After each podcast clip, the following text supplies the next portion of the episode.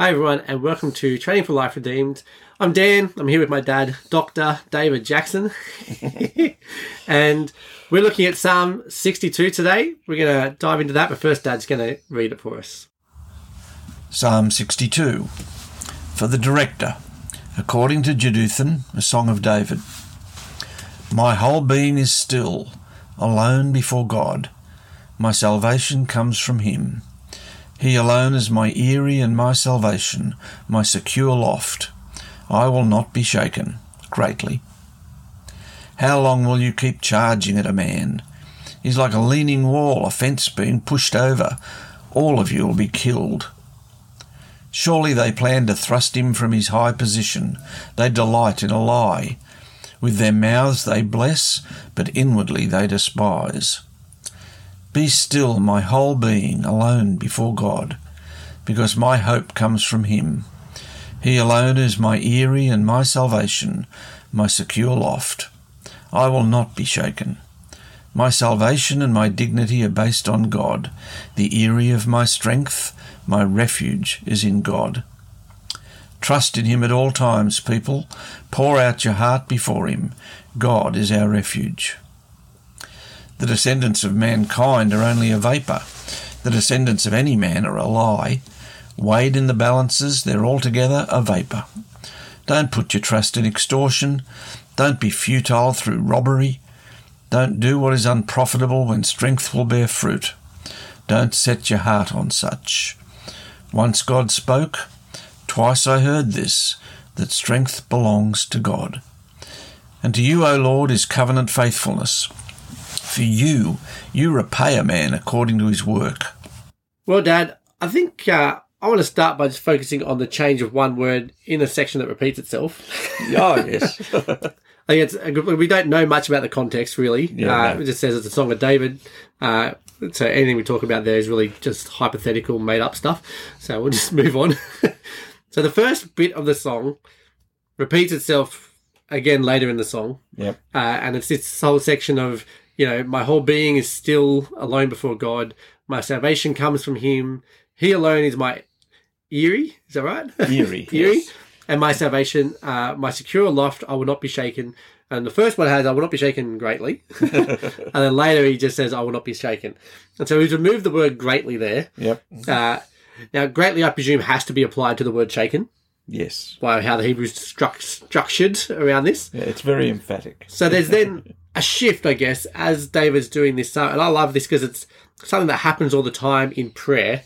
Mm-hmm. When you start praying, you're like, oh, this is really sucky. I'm struggling. You know, help me to not struggle. And as you get towards the end of the prayer, you're like, the prayer, you're like, you've moved on to a point where you're like, God, you've, you've got this. Yeah. Uh, and there's that element of God, you know, speaking to your heart as you're praying and going, you know, I'm God, you, you're all right. Yeah.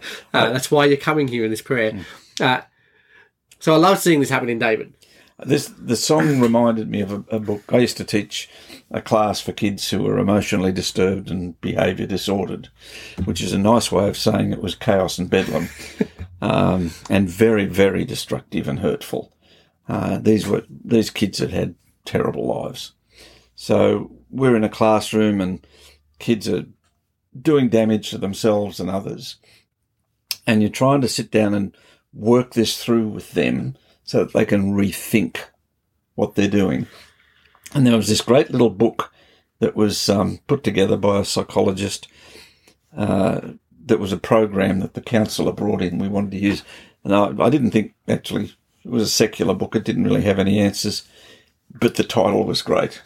it, the first one was called "Talk Sense to Yourself." Uh, there was a book that came later that was a lot more amusing called "He Hit Me Back First.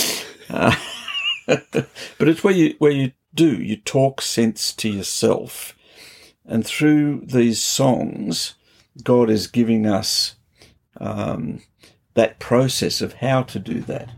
And so David starts out saying, "You know, I'll get my theology right. I'm not going to be shaken by this." And then reality cuts in, and you go, "Well, greatly." Uh, and uh, it, it is shaking me. That's why I'm in this song. Um, you know, uh, this is not a, a free ride in a little bubble. Uh, it, it's hard. And so you have this talk sense to yourself. Let's start. Let's put our theology on the table. Uh, and as we put the theology on the table, we say, my head says that, but my emotion is over there. Uh, and my body's over here doing making dumb choices. How do I bring the three together? Uh, let's start with the head. So when I approach a psalm like that, one of the things that concerns me, um, and this is my criticism of church life, I guess. I'll ask the question: Are we giving our people enough theology so that when they try to talk sense to themselves, they know the Word of God well enough to know what that looks like. Um, I I observe that we're not so much doing Bible study as we're doing. They call them growth groups, but growth groups are more social and relational. I hate that phrase. It's all about relationships because it isn't. It's all about the glory of God. Um, so we're finding people who don't know the Word of God and are struggling with huge, huge issues. Um, so talk sense to myself. I don't know what's what to say because I don't know my Bible, and this guy does.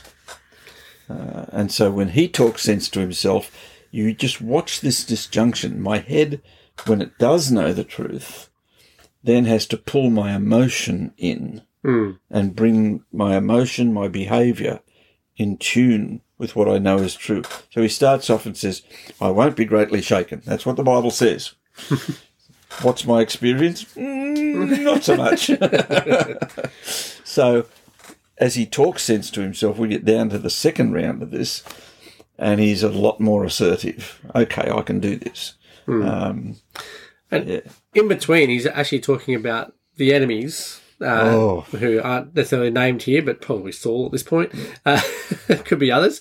But the enemies are basically trying to push him down. Actually, talks about trying to push over a fence, which is, you know, for me, has brings back imagery of like, you know, an army line and as they meet together and one's, they're just Yeah. trying to knock the other one over. It's a crowd Uh, pushing. Yeah, that's right. Hmm. And so he's telling his enemies, uh, and he's telling, he talks about his enemies. He then speaks about his enemies to other people, and he says, you know, you need to really trust in God. Essentially, is what he's going to come come out to. Uh, I feel like that this is this is real prayer. Like one of the things that I like to see a lot of. Uh, in fact, we actually had a guy come out recently from the states uh, to our church. Uh, he ran a thing for a week, and then on Sunday he came over to our place uh, because our GC were meeting up, our gospel community, uh, and then we broke up into our DNAs, which are like our boys and our girls smaller groups, accountability type stuff. Uh, and he was very, very impressed in how real we actually were with each other. He said, you know, he talked about how he often goes to these kind of groups and you talk to people about, you know, what sins are they struggling with, and they're like, oh, I don't really have any that I'm struggling. You know, they're Yeah. they're so surface level, uh, and that's just not real. And the Bible is the opposite of that. When you read through these Oh. prayers, it, we don't have prayer. Like I- I get frustrated when I'm leading a group and we're collecting prayer points from people, and someone's like, I don't really have anything to pray for, and you're like, dude, you're not thinking enough about your life, or you're not sharing enough about your life with us for us to be able to pray for you, because there's always stuff in your life that needs prayer. You've been Uh, too and many. if you're going to pray in a real way, particularly with other Christians, like other Christians, it can be hard because you have to open up and share yeah, your actual life with them. But yeah, so, so this guy from America was because our group was doing really well, uh, particularly that day. He was just like, "This is amazing to see you guys so deep," and like we went deep really quickly with the group because we're all parents, we all have kids, and so we're like, you know, once, lots to talk once you get, well, once you get the time, you're like, right, we're not wasting the time. You know, we're not going to sit here and flappily talk about bits and pieces first. We're going to get straight down to business. And this is you know, when you read the prayers, the psalms, or even your prayers that happen in narrative and all that kind of stuff. They're not surface level prayers of you know, oh my cousin's sick, and you know, um, be nice if we could manage our time a little Yeah. bit better. They're real, you know. Life's hard. We're in trenches, whether it be spiritual warfare, uh, real talk about it. persecution, Yeah. and You get these real prayers that come out of it. I I had a comment this just this last Sunday.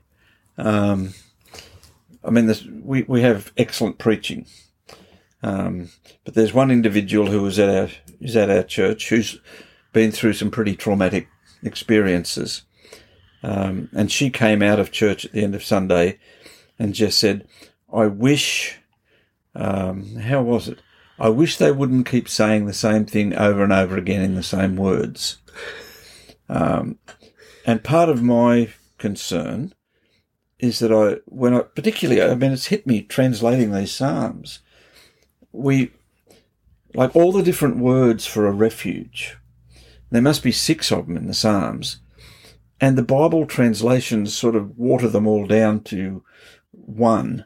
Hmm. So the idea of being up in an eyrie, which is a not a word we use often, that's where an eagle puts its nest, is an eyrie. Uh, it's on the side of a cliff where nobody can get at you. Uh, th- there's a fortress. There's something with a wall around it and battlements. Uh, there, there's words for, you know, on high, inaccessible. All these different ways of describing what it is to be safe. And somehow we sort of muddle it all down. And you end up with these cliches. Um, and cliches are really annoying when you're in pain. Yeah. Um, so David is sitting here basically spilling his guts, not the sort of language you use on a polite church service. yeah. Yeah. And that, I think, is one of the issues that we have in this song. You watch him talking sense to himself, and there's a reality here. Um, and that reality brings us to, uh, like this, this concept here. He talks about his dignity. Um, you know, that wall. One of the things that I didn't realize, but when you read through the David narratives in the Bible, one of his biggest problems was what people were saying. It wasn't so much the rocks and the spears that were being physically thrown at him. It was the fact that people were out there in the masses talking about him. And so when you watch 1 Samuel 13, 15, no, not those chapters, sorry, got it wrong. 22, 24, somewhere in there. He, when Saul comes to kill him and he, you know, cuts off his Robe robe, while he's taking a whiz. Or he- yeah. yeah, or he takes his, um, uh, his water pot and his Yeah, spear, Yeah. he doesn't say just why are you killing me. He says these are the evidence that what people are saying isn't true. Hmm. And I hadn't realised that before. David's biggest problem was that a mass of people were saying David wants power. David is out for himself. David is trying to overthrow the king. David is a traitor. You can't trust him. They were slandering God's anointed. And it was the false accusers that were the threat, not Saul. Saul's only problem was that Saul believed all this stuff. The reality is he probably started it. Um, but you see the same thing in Jesus. When Jesus was convicted at his trial, they brought two false witnesses forward who accused him falsely. And so David is going through this and saying, these accusations, this slander, is just a growing wall of pressure that's being brought to bear to bring me down like a wall. Mm. Um, and where's my dignity? You know, if people are saying these terrible things about you, where you know you've lost your dignity. Um, it's easy to. I mean, we've just passed a law that says if somebody is accused of uh, a sexual assault, they can publish the guy's name before he's convicted. Hmm. Okay, because we all want to know where all the pedophiles and the sex offenders are. And I understand that. But the problem with it is um, you've now started this huge wall of gossip and slander if the guy might be innocent. Um, and it's, it's as if we've already made up our mind. All you've got to do is accuse, and obviously he's guilty. Uh, and, you know, we've got problems with. I'm only 5% of rapists get con- accusations get convicted. But the other 95% are now going to be named. And 5% of them might be innocent. You know, and David's innocent. And this wall of slander is just, you know, and he asks, Where's my dignity? Uh, and my dignity, my salvation and my dignity are based on, God. So, you know, push the wall down by all means, but you don't push God down. Yeah. And my dignity is in Him.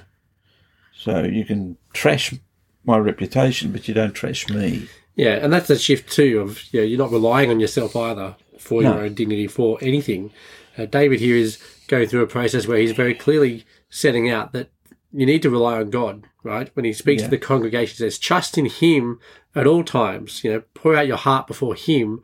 God is our refuge. Yeah. You know, and that when you're looking at the, what's happening, you know, if he's got armies chasing him, all that kind of stuff. If he's in a stronghold and whatever, he's saying, "No, this stronghold is not good enough." God is the one that's going to keep me safe. I need to rely on Him. I need to come to Him because that's the only way that my enemies are going to be held at bay. Yeah. Uh, and even if, yeah, because David doesn't know the end of his story, even if they do come through, it is still God who is the one who has covenant faithfulness, Yeah. which there's not really any good translation for the word. it's just, Yeah. yeah, the, the absolute level of love and commitment and faithful, um, just faithful working out of what he said he will do Yeah. you know, and I think that for for this kind of situation and for the situations that happen for Christians who are suffering is to then know that regardless of what happens here on earth, Yeah. you know, without you're talking about people who you know five percent get convicted, there might be five percent that are innocent that didn't get convicted. At least you know Yeah. ninety percent who probably were guilty but didn't get convicted. and think they got away with it. That's right. And so we rely on this. We rely on the fact that God is faithful. and he will deliver justice. That's right. And he will vindicate the innocent. And so, one of the things that I, we have this reliance, we worry um, in different ways by gender, I think.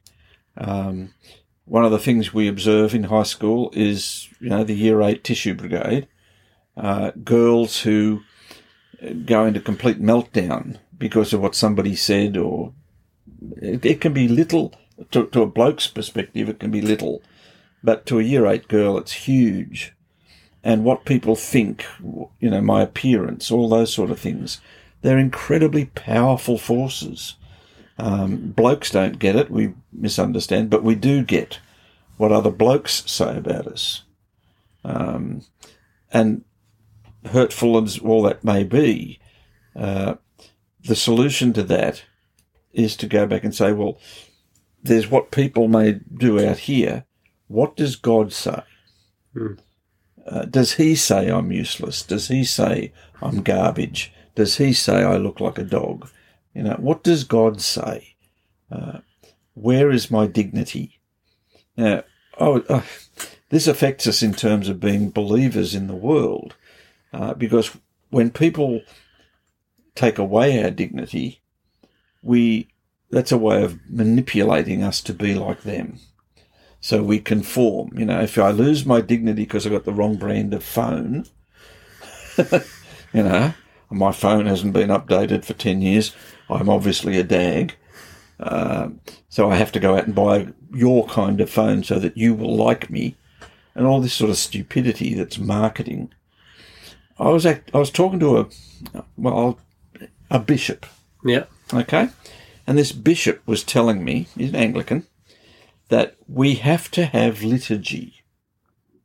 By that he means the prayer book and the robes and all that stuff in church.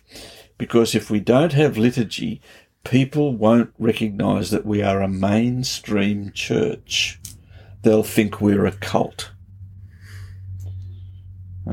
Just let that sink in for a minute. Um, we have to be a mainstream church, otherwise, people won't respect us. Hmm. They'll think we're a cult. Um, well, you look at that for a minute and go, what is the reputation of the mainstream church? Uh, the mainstream church stands for nothing. Hmm. The mainstream church has been bullied into going with the flow of the culture. Where was Jesus? Was he in the mainstream church? Or where was David? These God's people are rejects. out of them. yeah, we're all rejects. We live outside the city gate. We are cast out, run to the litter, deros in far, as far as the world is concerned. That's where we belong. And as a result, we go to all the other deros and bring the good news that Jesus redeems our dignity. He redeems who we are.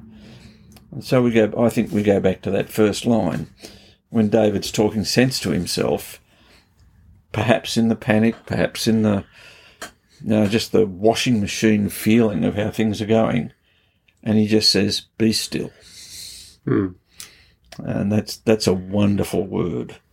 Uh, just be still. it's a bit awkward in the Hebrew. Be still my nephesh. Uh, people translate it as be still my soul. So my body is madly vibrating, and somewhere in here there's a little container called my soul, and we're trying to calm that down. Nefesh is the whole person. Yeah. Be still my life, my person, me. Um, I've got to bring my whole self just to stop and settle because God is my refuge and He's got this and He's my dignity and all these other external things. They're just part of the story. Um, but I can be still. And I think the picture of that is Jesus in the boat. um, you know, he's asleep. There's been an earthquake. The Sea of Galilee is the earthquake. There's a roaring wind sucking through the waves, and like nothing these fishermen have ever seen. They think they're going to die, and they're amazed Jesus is sound asleep. and they go over and wake him up, and he says, "What are you waking me up for?" Yeah, We're all going to die. Oh, shut up. Be still. Goes back to who's in charge here. Yeah. you know, my refuge. That's my refuge is in Him, um, and that that wonderful be still sense uh, is almost a command, just to stop uh, and let that reality sink in. Uh, but yeah, the world is pushing my wall over. Yeah. well, guys, that brings us to the end of this episode. If you would like to come and grab the study notes to go deeper, please head over to trainingforliferedeemed.com slash 125. Almost said 62 then. That's the chapter of Psalms, or the, the song. Uh, if you're enjoying this, please hit the subscribe button. Come and join us again when we go through Psalm 63 and have a fantastic week.